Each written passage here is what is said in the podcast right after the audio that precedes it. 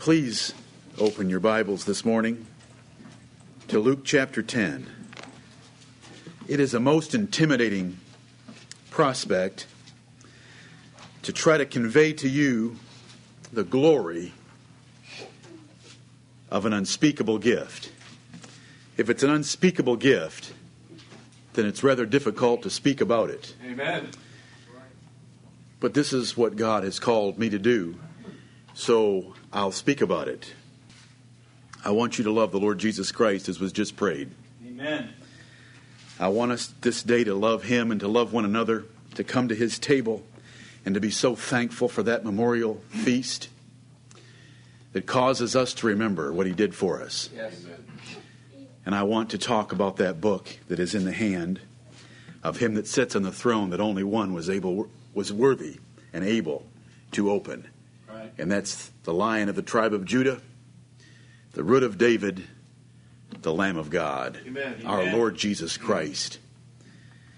May the Lord bless us today to lift him up in all that is said and done. I am so discouraged and frightened for my soul and for yours that we find so many things to fret and worry and get irritated and depressed about. We become unhappy and discouraged over the smallest things because they're just not the way we wanted them. We wish our lives were better by the most pitiful of standards. Right. We're so consumed by our thoughts and plans and fears for things that the Bible has already told us, and we who are older already know, are but vanity and vexation of spirit, and yet we're constantly perplexed, frustrated, discouraged, and worried about obtaining those things that are only vanity and vexation of spirit. We are so distracted, is what I'm trying to say, in our Christian lives by this course of events that we call life of family and job and house and home and yard and health and body and clothing and eating and drinking. We are so wrapped up in these foolish things that we forget our great blessings that are in Christ Jesus our Lord. The most powerful force in human existence is the absolute confidence of eternal life. Amen. Faith that God has eternal life waiting for us is a powerful force by faith by which we are able to overcome this world and to live a victorious life. So that the things of this life do not distract, nor discourage, nor defeat us, Right. because we know that we have eternal life waiting for us. As I have already told you this morning, our memory verses for this week as a church are Galatians 6:14 and 1 Corinthians 2:2, both of which tell us that the cross of the Lord Jesus Christ ought to be the most important thing in our lives, the most important theme in our church, and the most exciting aspect of the Word of God for us to glory in. Amen. That's the cross of our Lord Jesus Christ. In Luke chapter 10, our Lord Jesus, after having sent out his 12, sent 70 others. We read about it in the first verse. After these things, the Lord appointed other 70 also, and sent them two and two before his face into every city and place whither he himself would come. And so those 70 went out two by two. He told them how to go, what to take, what not to take, how they were to speak and what they were to speak about, what miracles they were to perform. And if a city received them, how they were to bless that city. If a city did not receive them, how they were to curse that city. And so we have those instructions for us as we come down through the 16th verse. In verse 17, we have these 70 returning to our Lord. Luke 10 17. And the seventy returned again with joy, saying, Lord, even the devils are subject unto us through thy name. Now that would be exciting, wouldn't it? They return with joy. And you can tell by the wording of this expression of praise and thanksgiving to the Lord Jesus Christ that they were glad for the power he had given them to go out and preach the gospel of his kingdom, and the devils were subject to them. They were able to heal the sick, they were able to deliver people from the spirits of infirmity, and they were able to cast out devils. And they said, Lord, even the devils are subject unto us through thy name. Jesus then gives a little commentary about the devil and his angels when he said, I beheld Satan as lightning fall from heaven.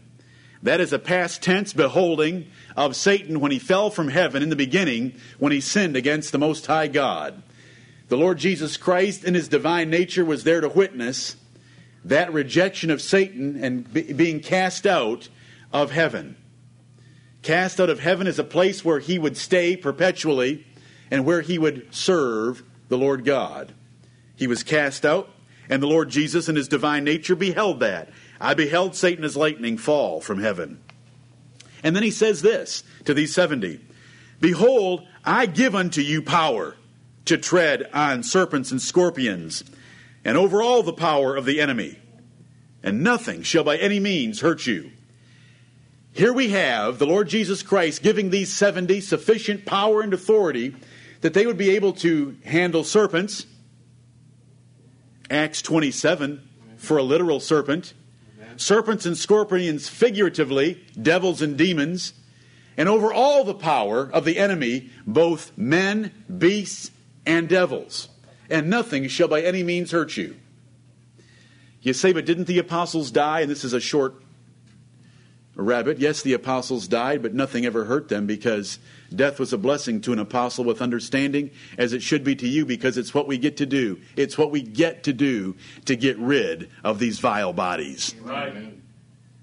Because we shall never die. Believest thou this? Amen. Amen. Nothing shall by any means hurt you. There's Jesus Christ's short commentary. But now, brethren, we have 70 excited followers of the Lord Jesus Christ who have been casting out devils. And here's what Jesus has to say to their enthusiasm. Verse 20 Notwithstanding, in spite of your joy, in addition, or more importantly, than what you are excited about, notwithstanding, in this rejoice not that the spirits are subject unto you, but rather rejoice because your names are written in heaven. Amen. But rather rejoice because your names are written in heaven. Your names are written in heaven. Rejoice. When the Bible tells us to rejoice in the Lord, and again I say rejoice, what is the basis for that rejoicing? Your names are written in heaven. Rejoice evermore. What in the world can ever compete with our names being written in heaven? A trip home from work that took an extra two minutes because of traffic or lights? Because you missed a promotion? Because you have eczema? What can compete with your names being written in heaven? I ask you this day we lose sight of our names being written in heaven, and I don't want that to happen. May the Lord bless us today to see that our names are written in heaven. Immediate, look at what it says going on from that 20th verse.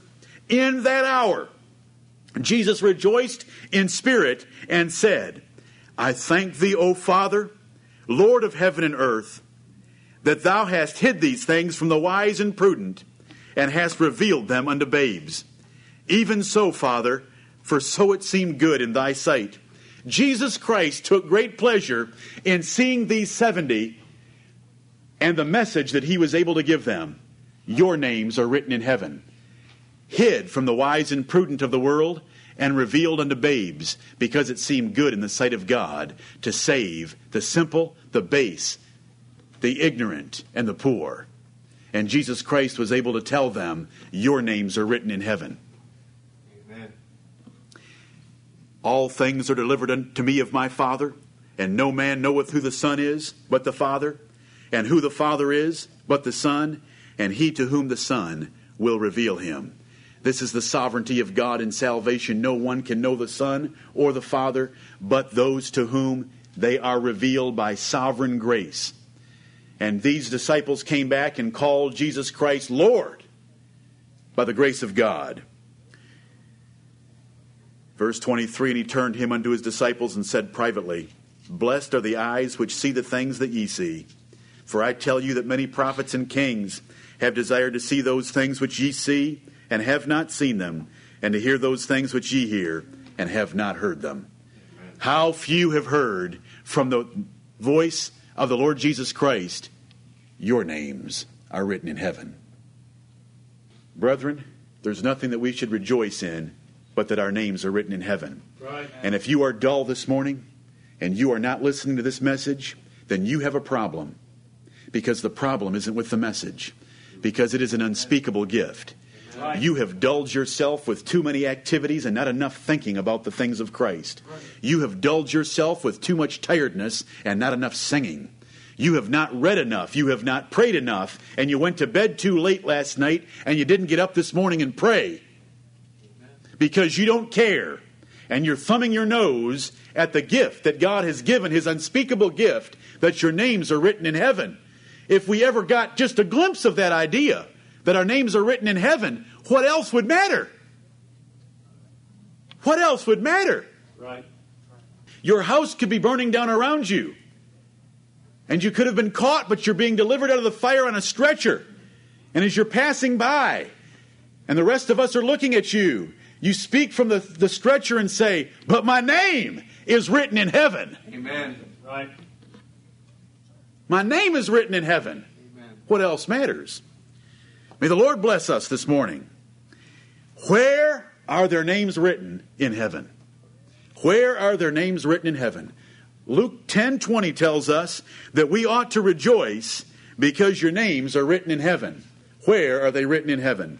Turn in your Bibles to Philippians chapter 4. Philippians chapter 4. Brethren, in a certain respect, we are members of a secret society. Do you understand me? Amen. Are we? Yes. Who has been able to see the membership list of this society? Only the Lord Jesus Christ is able to open the membership list of this society and brethren, it is a congregation, it is the church of the firstborn, whose, better not get ahead of myself, but it says whose names are written in heaven. Right. We come over to Philippians chapter 4 as Paul is beginning to close out his epistle to the Philippians. Remember, we have studied this in Acts chapter 16 when Paul visited Philippi in Macedonia of Greece. He beseeches his brethren in verse 1, he beseeches Euodias in verse 2, and he comes to verse 3 and he says, And I entreat thee also, true yoke fellow, his fellow minister that was there at Philippi, help those women which labored with me in the gospel, with Clement also, and with other my fellow laborers, whose names are in the book of life. Amen. Whose names are in the book of life. Now, Jesus spoke to his 70 fellow laborers and said, Your names are written in heaven. Paul comes along, and when blessing and commending some of his fellow laborers, he said, Your names are in the book of life. And so we see that the names written in heaven are in the book of life. Now let's come over to Revelation chapter 20 and see the book of life up close and personal. Revelation chapter 20. If you children will pay attention, you'll be able to understand this morning and this evening's sermon. If you'll just follow with me, some have their names written in heaven, some have their names in the book of life. And it's a great blessing, and if your name is in the book of life, there's nothing else that matters. Amen. Revelation chapter 20 and verse 11. Let me read to you five sober verses. This is what's going to happen at the end of this world, right. which is going to happen soon. Amen. And I saw a great white throne and him that sat on it from whose face the earth and the heaven fled away, and there was found no place for them. And I saw the dead, small and great, stand before God.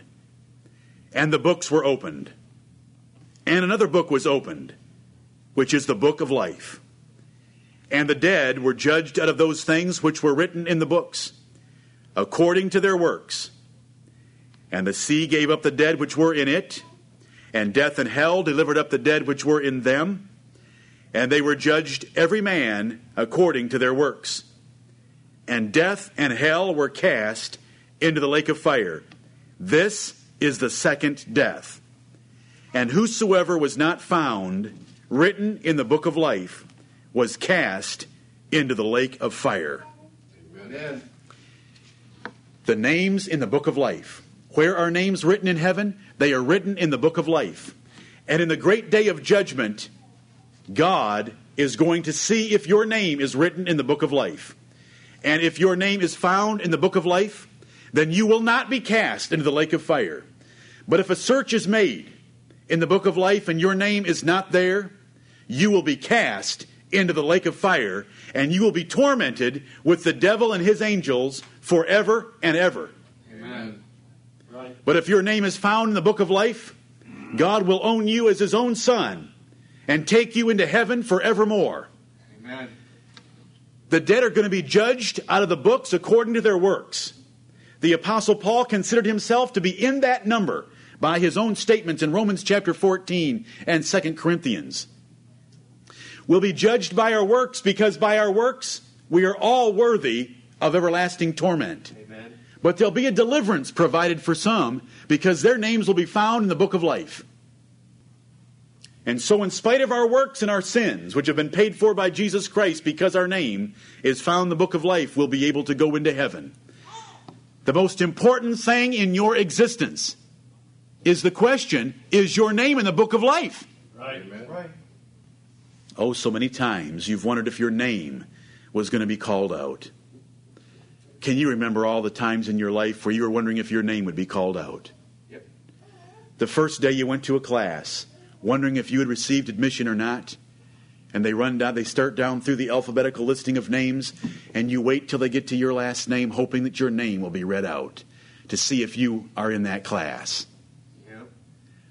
Or if you're going to look foolish because you went to a class where you are not registered. Oh, they're picking a team in phys ed class. Or it's a team for high school junior varsity basketball and 30 young men have gone out for the team. But there's only 12 that are going to be picked for the junior varsity team.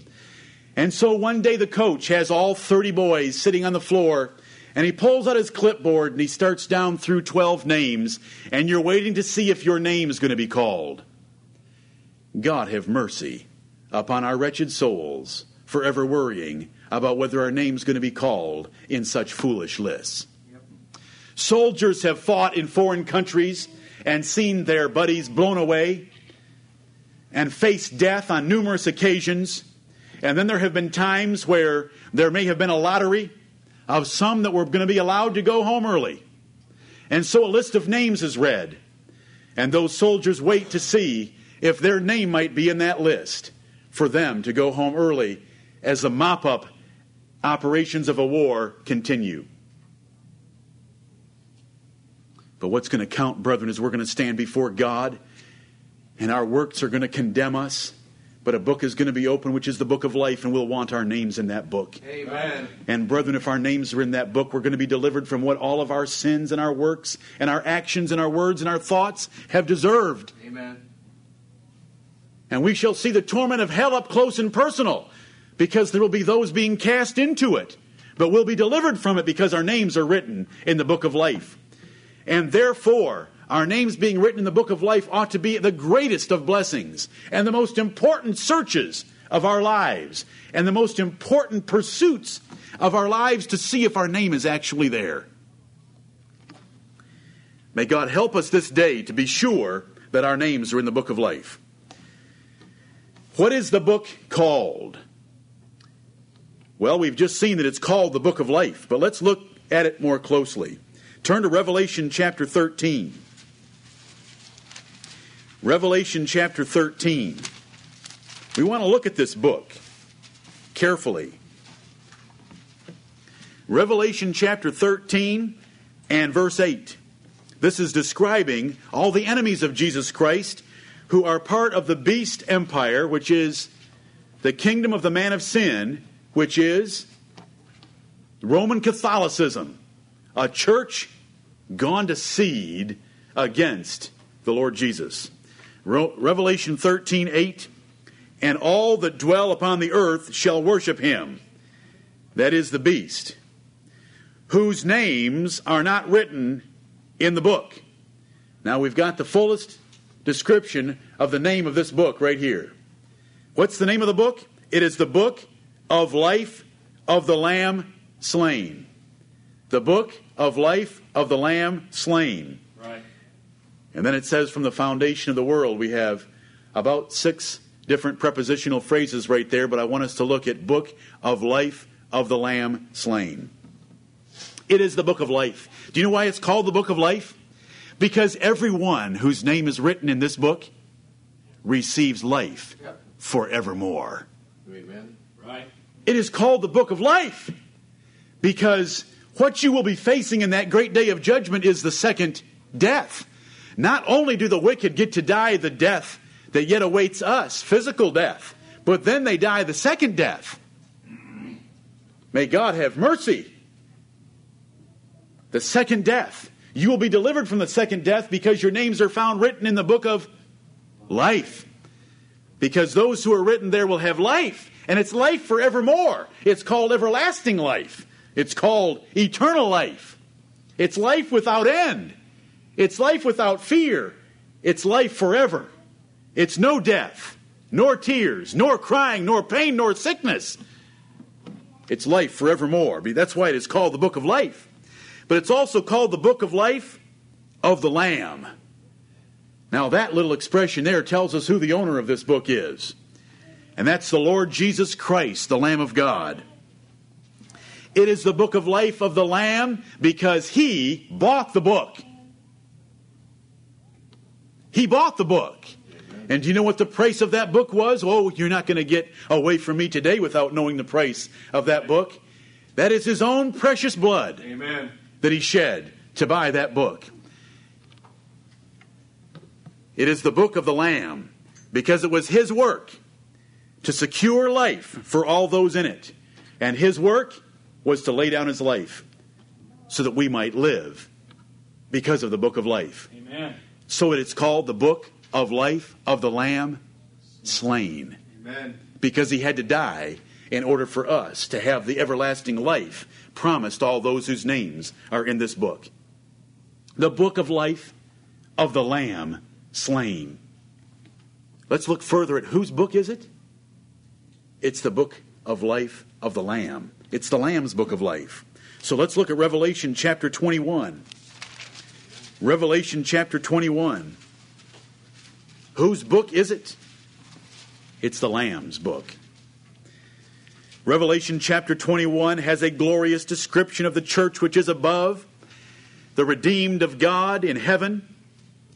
You can see in verse 4 God shall wipe away all tears from their eyes, and there shall be no more death, neither sorrow nor crying neither shall there be any more pain, for the former things are passed away. And he that sat upon the throne said, Behold, I make all things new. Brethren, are you looking forward to everything being new? Amen. Good. That's good. Well, we, how do we get entrance into this glorious kingdom? We come down to verse 27, and there shall in no wise, Revelation 21, verse 27, and there shall in no wise enter into it anything that defileth. Have you ever done anything that defiles the everlasting kingdom of Jesus Christ? Yes, you have, and so have I. Nothing shall enter into that kingdom that defileth, neither whatsoever worketh abomination. Have we ever done anything that God would call an abomination? Amen. Yes, we have, privately and publicly corporately and individually, or maketh a lie. Amen. Has anyone here ever told a lie? Amen. Have you ever lied to your parents? Have you ever lied to a teacher? Have you ever lied to an employer? Have you ever lied?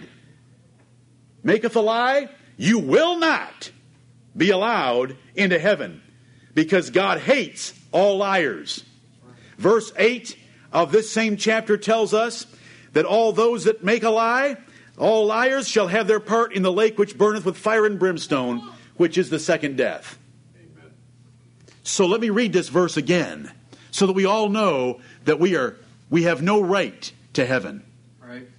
Revelation 21 and verse 27, and there shall in no wise enter into it anything that defileth, neither whatsoever worketh abomination or maketh a lie, but they which are written in the Lamb's book of life. Amen.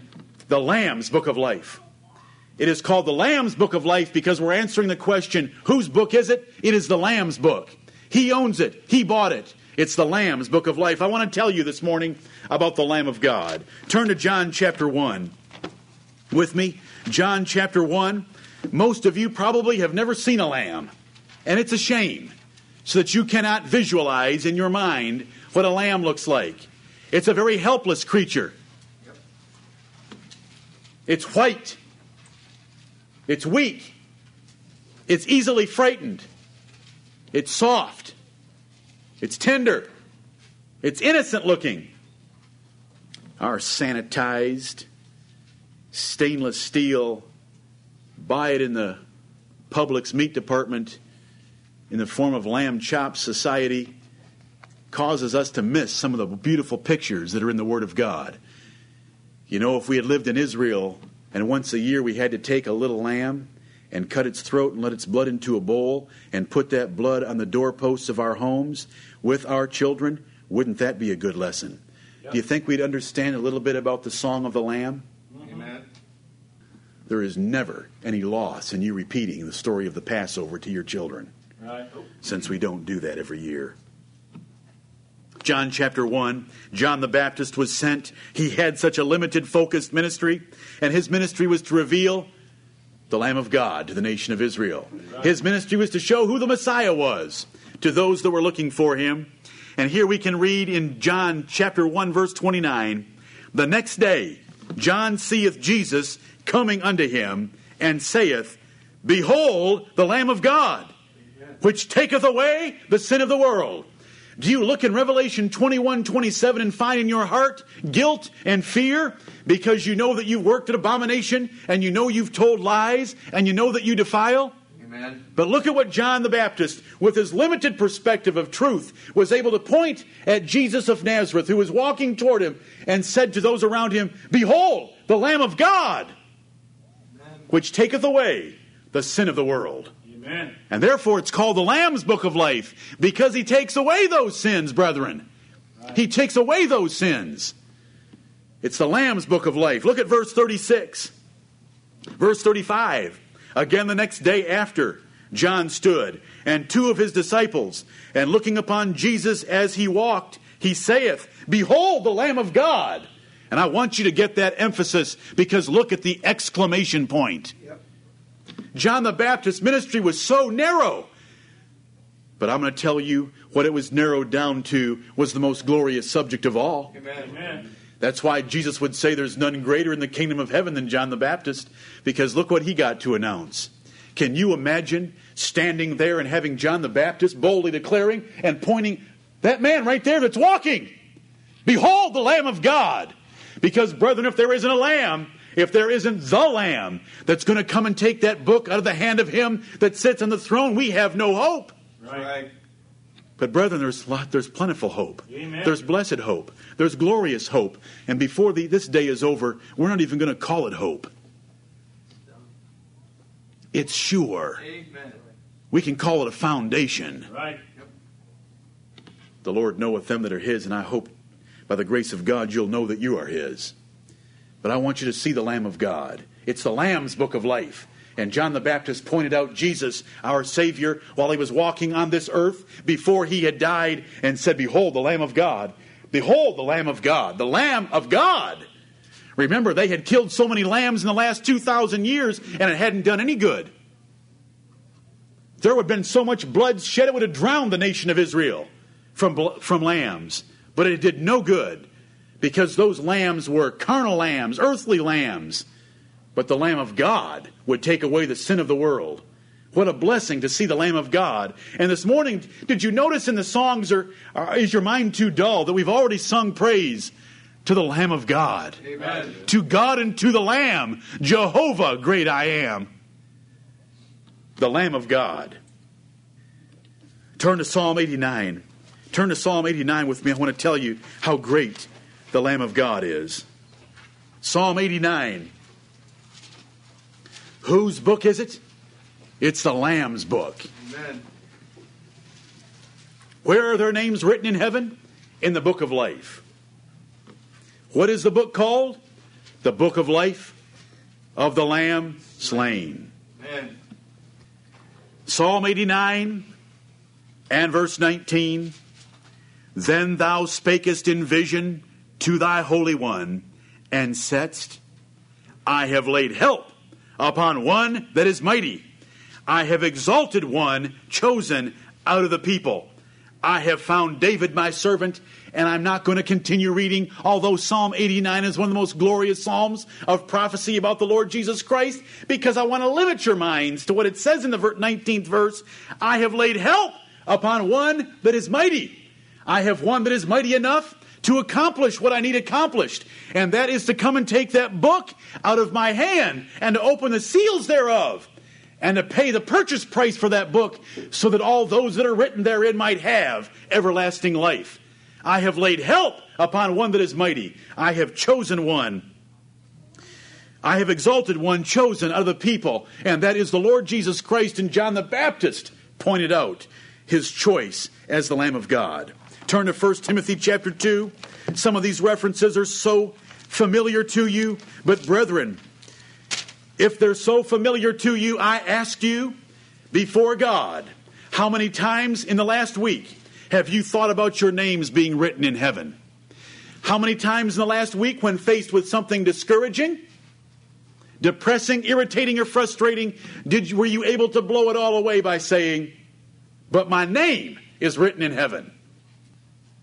I don't think I have to worry about anyone thinking that I'm going to 1 Timothy chapter 2 5 when it's too familiar to you. Nope.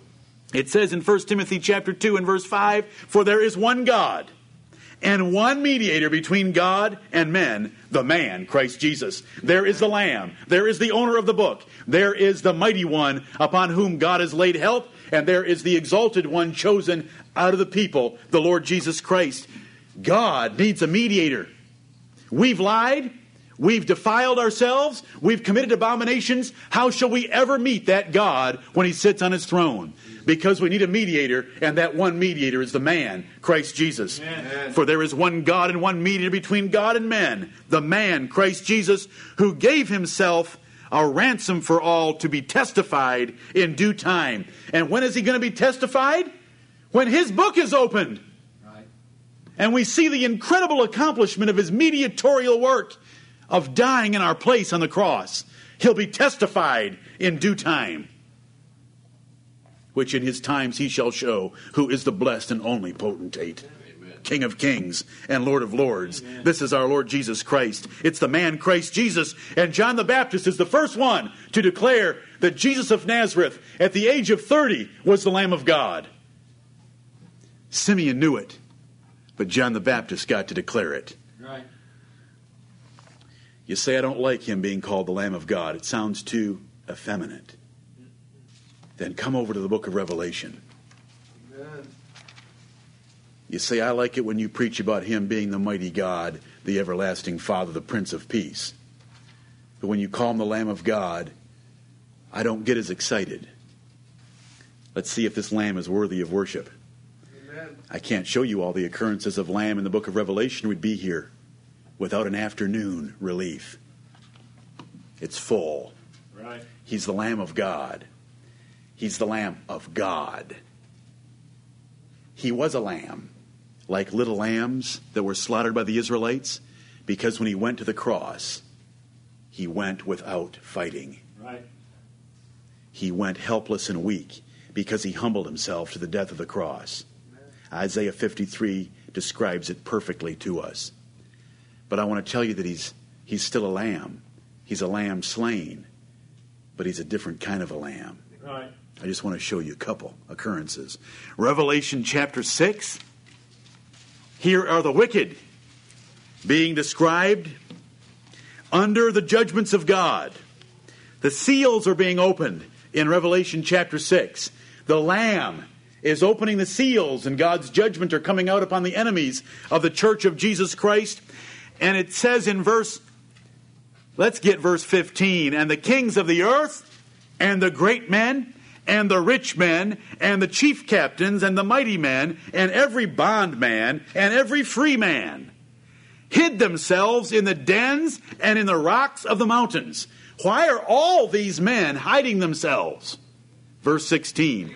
And said to the mountains and rocks, Fall on us and hide us from the face of him that sitteth on the throne and from the wrath of the Lamb. Right. Amen. Now, do you respect the Lamb a little bit? It is the wrath of the Lamb because in that name Lamb, we are given a picture of his mediatorial sacrifice of dying for our sins, but he is yet the King of kings and Lord of lords. And it's the wrath of the Lamb that they are so frightened of, they're asking for the mountains and rocks to fall on them. Come over to chapter 17. Revelation chapter 17. Speaking again of the enemies of Jesus Christ, that great whore, Babylon the Great, that's described in Revelation 17. Verse 14 says, These shall make war with the Lamb. They're going to make war with the Lamb, and the Lamb shall overcome them. Amen. For he is Lord of lords and King of kings. Amen. And they that are with him are called and chosen and faithful. Brethren, they that are with him, he's got an army. He has a church. He has a congregation. Are you with him this morning? Amen. Do you love him? Amen. He is the Lamb of God. It's the Lamb's book of life. But the Lamb of God is Lord of lords and King of kings. And the wrath of that Lamb puts, is going to put the entire earth in fear when he reveals himself and shows himself to be the blessed and only potentate. Is the book of Revelation, chapter 5, the book of life? We need to answer that question.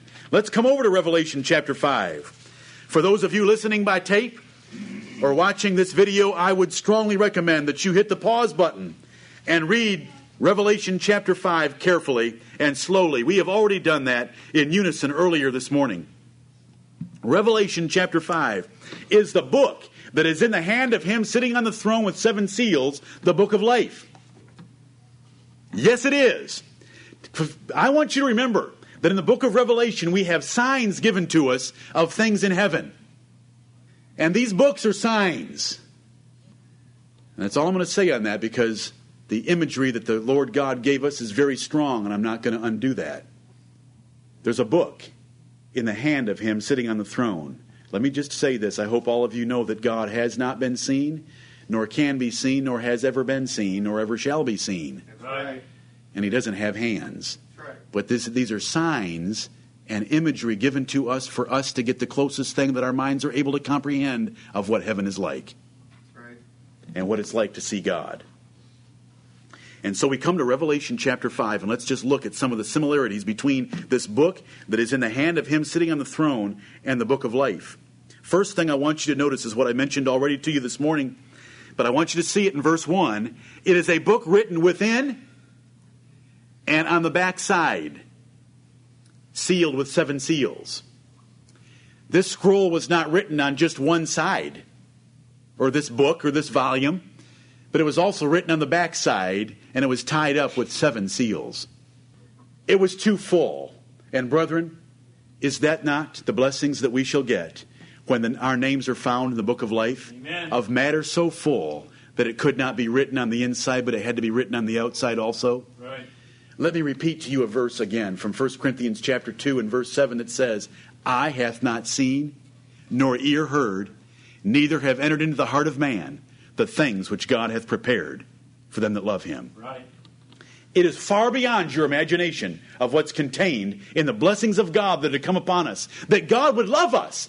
That peace has been purchased between God and sinners. That full pardon has been obtained. Do you know how excited criminals are to get a pardon from our president? A pardon from what? From spending a few more days in prison? But how about a pardon from eternal hell? Amen. And he's been reconciled to us. And he loves us as his own. He's adopted us so that we're his children. Right. All of those great blessings are contained in this book. And all of those flow from our names being written in the book of life. So the similarities between these two are very great. When Paul said that it was his privilege to preach the unsearchable riches of Christ, he is talking about these things written in this book, inside and outside. They're unsearchable because there's so many of them.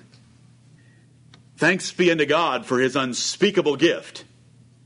If it's unspeakable and it takes many words to be able to describe it, all the blessings of it.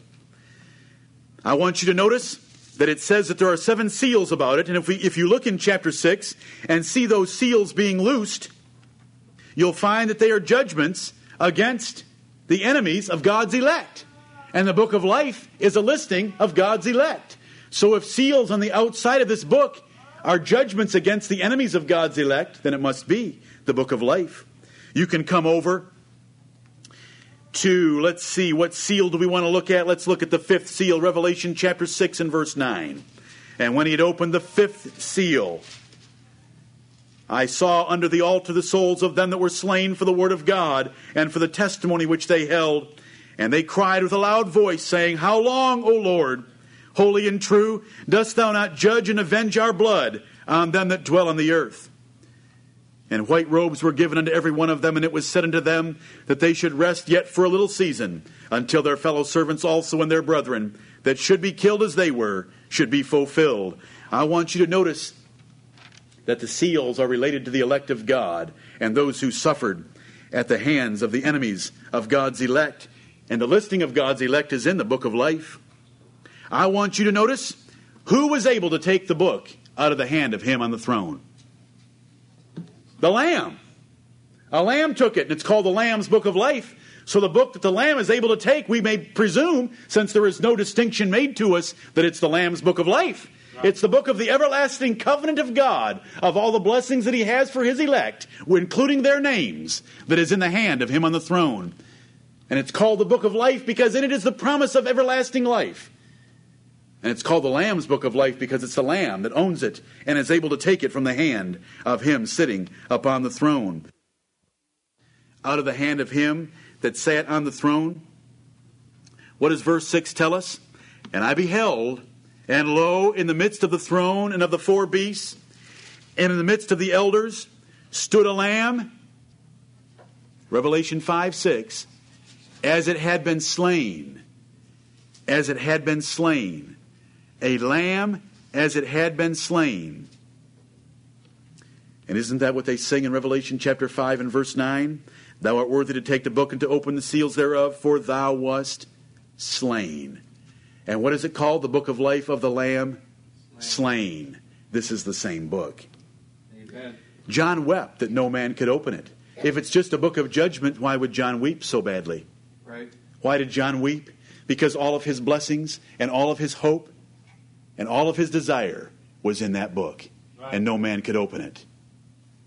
That's why he wept. And where are all of John's blessings? They're in the book of life. And what song breaks forth as soon as this book has the seals loosed? As soon as it's taken into the hands of the Lamb, what song breaks forth but the song of redemption, which is the song of salvation, which is the song that we'll be singing when our names are found in the book of life. Amen. It has all to do with salvation and redemption. It includes more than the names. Remember, whenever we read names written in heaven, that doesn't say that that's all that's in the book. This is the everlasting covenant, brethren. It's the terms of God's covenant, all the benefits that He has promised to the elect. Jesus Christ died and put that covenant into force. And so, in that book, inside and written on the backside, are all the blessings that come to God's elect and the names, the specific names of all the beneficiaries. Which brings us to a question what is in this book, which I've just answered in brief? What is in it? Didn't it say, rejoice because your names are written in heaven? Didn't it say in Philippians chapter 4 and verse 3 that his fellow laborers, that their names are in the book of life? Amen. Brethren, names are there. I want you to look at Isaiah 49 with me. Isaiah 49. And isn't it appropriate that it be found in the book of Isaiah? Isaiah 49. Do you think God knows your name? Present tense. Do you think He knew your name before your mother knew your name? Amen. Did He know your name before your grandmother knew your mother's name? Did He know your name before your great grandmother knew your grandmother's name? Did He know your name before anyone knew the name of Adam and Eve? Amen. Isaiah 49. And you know why I like it found in Isaiah 49? Well, let me, let me read you the verse first, then I'll tell you. Look what it says about God's people, Zion, his church, his congregation. It says in verse 16, Behold, I have graven thee upon the palms of my hands. Thy walls are continually before me. Your name is in the palm of the hand of God, and it's been engraven there. God puts names there. Names!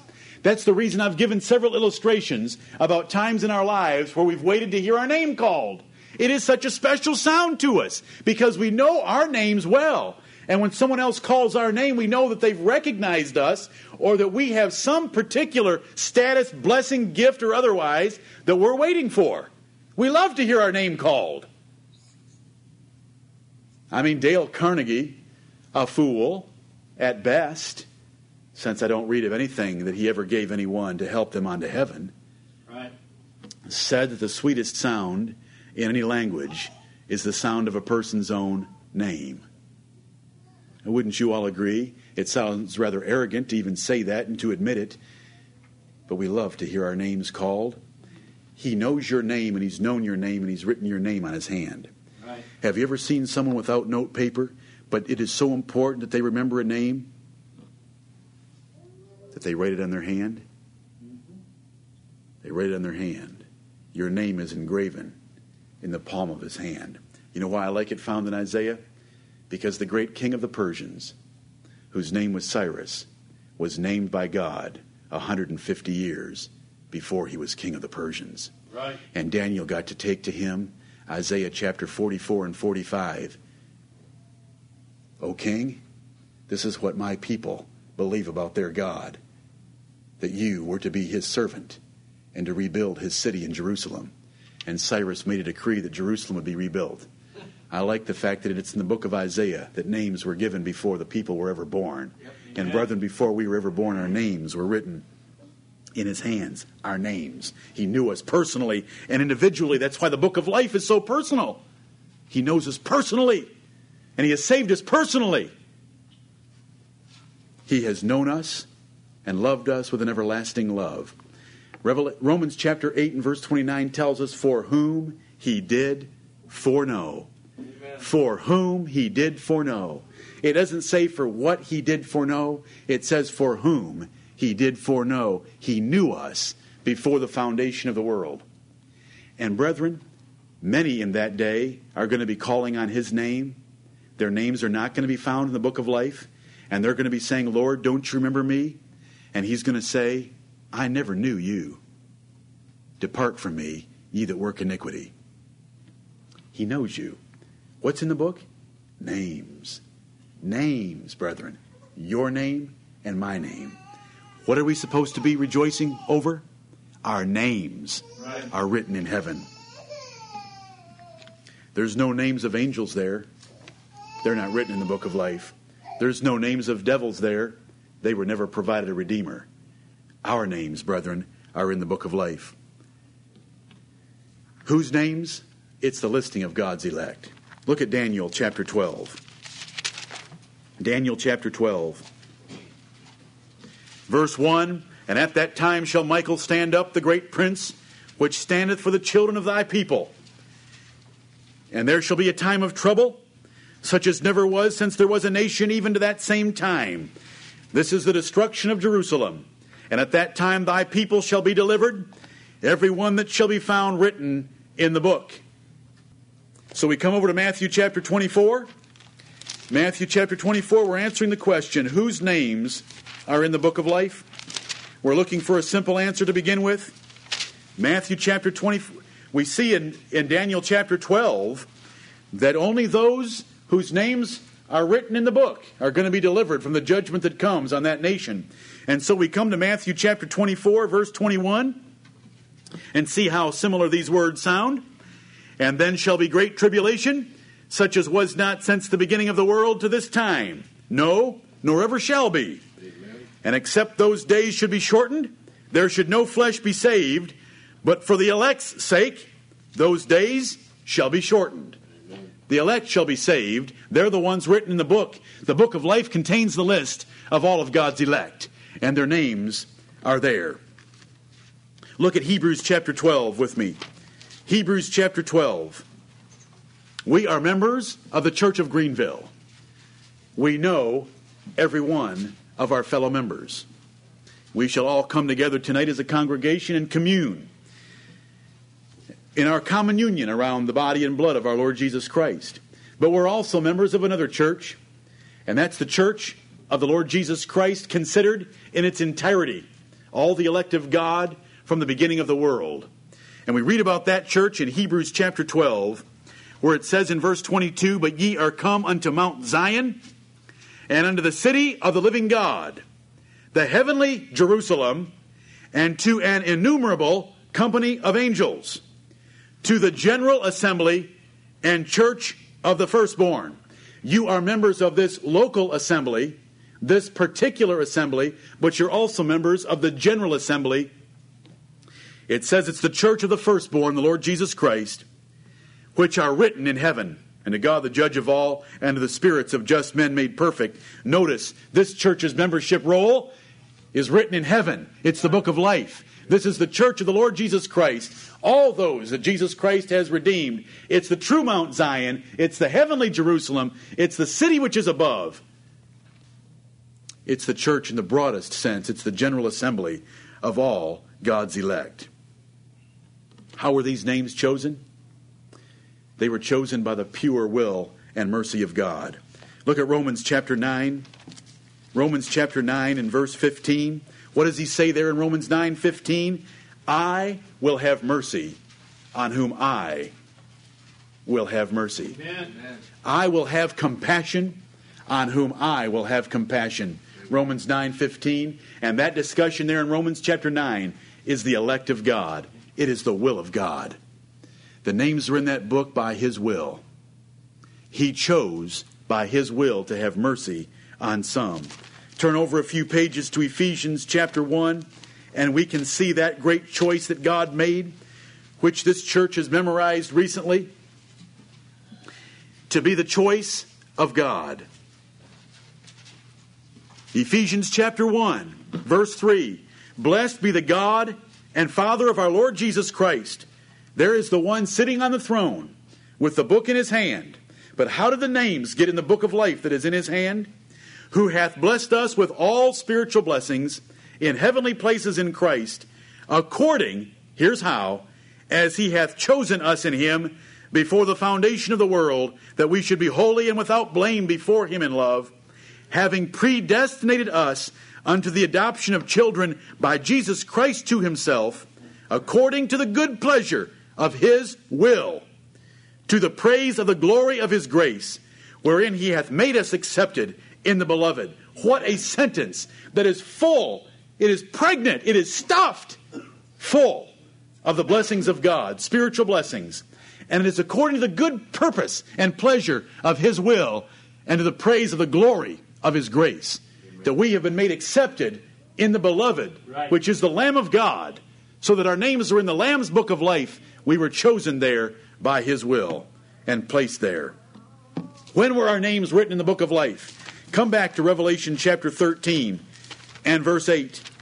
Revelation chapter 13 and verse 8, we gave it away in Ephesians chapter 1 and verse 4, the verse that we've memorized, but we want to make sure we understand this book of life.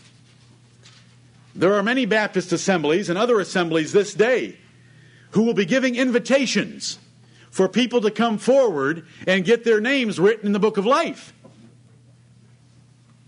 which is a heresy. It is false doctrine. It is not true. It gives people false hope. It is baseless in the Word of God. Ephesians chapter 13 and verse 8 And all that dwell upon the earth shall worship him, whose names are not written in the book of life of the Lamb slain from the foundation of the world. Whenever you read someone or hear someone say, the lamb slain from the foundation of the world is a person who didn't try hard enough in verses in Revelation 13 8 to properly apply prepositional phrases. Right. Jesus was not slain from the foundation of the world. Jesus was slain 4,000 years after the foundation of the world when he died on the cross of Calvary. That prepositional phrase, from the foundation of the world, is modifying the verb written. Right. How do we know that, brethren? I just told you how we know it because Jesus wasn't slain from the foundation of the world. He was slain 4,000 years in time, 2,000 years ago. Amen. You say, is there any other way we can prove it? Yeah. Yeah. Turn over to Revelation 17 and verse 8. Revelation 17, 8. The beast that thou sawest was and is not, and shall ascend out of the bottomless pit and go into perdition. And they that dwell on the earth shall wonder. This is Revelation 17, 8. I'm now in the middle of it whose names were not written in the book of life from the foundation of the world. Amen. Notice here we do not even have the words lamb or slain, so that you can see that the prepositional phrase from the foundation of the world is modifying when they were written in the book. Right. So when were the names written in the book of life? They were written in the book of life before, from the foundation of the world, because that is when God chose us in Christ Jesus in Ephesians chapter 1 and verse 4. I hope you're all able to follow that. The prepositional phrase from the foundation of the world is not modifying when the lamb was slain because the lamb was not slain in the foundation of the world. It is modifying when the names were written in the book of life, and you can see that by going to 17:8, and therefore we trust the word of God and let it interpret itself. Amen. The names were written there from the foundation of the world. There's a song written by a man named C. Austin Miles in 1905 called A New Name in Glory. There are no new names in glory. There's a new song in glory, but it was sung 2,000 years ago. But there's no new names. They sing this song, There's a New Name Written Down in Glory. And it's mine. Oh, yes, it's mine. And there'll be there's congregations singing that song today. And while I'm not I'm not I'm not ridiculing them, I am ridiculing the heresy of that song. There are no new names written down in glory. Right. Those names have been written there from the foundation of the world because this world was created and men were created and Jesus Christ was ordained to fulfill an everlasting covenant for the praise and the glory of the grace of God. It is not something that is made up in time. Right. It is from the foundation of the world. Titus chapter 1 and verse 2 says, God that cannot lie promised eternal life before the world began. Amen. Where is that promise? It's in the book that was in the hand of him that sitteth on the throne. Amen. It is the book of life because it is the promise of eternal life given before the world began. And brethren, what is the price of this book? It is the price of the precious blood of our Lord Jesus Christ. Look at Revelation chapter 5. Revelation 5 9. What price do all those in heaven who behold this transaction of the Lamb coming and taking the book out of his hand on the throne, what price do they say was paid for it? Revelation 5 9, Thou art worthy to take the book and to open the seals thereof. On what basis was he worthy? For thou wast slain and hast redeemed us to God by thy blood. By thy blood. Amen. The Lord Jesus came and shed his blood 2,000 years ago, which blood we will remember tonight in the ordinance that he ordained in order to put that everlasting covenant into force and in order to purchase that book so that he could open it. And he would be worthy to come and stand before God and to open that book. Let me remind you, he by the eternal Spirit offered himself without spot to God and was received, and his blood purchased that book and he is the only one that can open it. Did you see that? No man in heaven nor in earth can open that book. Children, the Pope can open no book of value. The Pope cannot open the book of life. The Pope cannot touch the book of life. The Pope is not in the book of life. Amen. Do I know that? Amen. We just read it, Revelation 13 8 and 17 8. Right. Next, there is no apostle that can touch that book or open that book or put your name in that book. Paul couldn't put anyone's name in that book. He was just thankful that there were some names written there by God. Amen. And your pastor cannot put your name in the book of life. He cannot help get your name in the book of life at all. He's as dependent upon someone else to get his name in the book of life as you are. Your parents cannot help get your name in the book of life. There is only one being that can get your name in the book of life and can pay the price worthy of having your name there, and it's the Lord Jesus Christ. No man in heaven or in earth or under the earth was able to take that book off God's hand except the Lord Jesus Christ. Amen. That is why the Bible says about our Lord Jesus Christ that he would say, I am the way, I am the truth, and I am the life. Amen. Because it is his book, and he's the one that gives life. And that's why Peter would preach in Acts chapter 4 and say, Neither is there salvation in any other. For there is none other name given under heaven where, among men whereby we must be saved, but the name of our Lord Jesus Christ. Amen. Brethren, no man can by any means redeem his brother or give to God a ransom for him. Right. We are dependent upon the Lamb's book of life and the Lamb who purchased that book and paid for the sins of all those written in it so that we might have the everlasting life that he promised before the world began. Tonight we'll look further at the blessings in that book and how you can know that your name is written there and whether God can blot any names out of it. Right. Let me just tell you right now not a chance. Amen. Not a chance, and we'll show it from the Word of God. But, brethren, I want you to rejoice that your names are written in heaven. You a few pounds too heavy this morning, your names are written in heaven. Have a bad hair day, your names are written in heaven. You got a car that's not op- that's not running perfectly, your names are written in heaven. Lose a job, your names are written in heaven. Got cancer, your names are written in heaven. Amen. If we ever laid hold of that, what would bother us?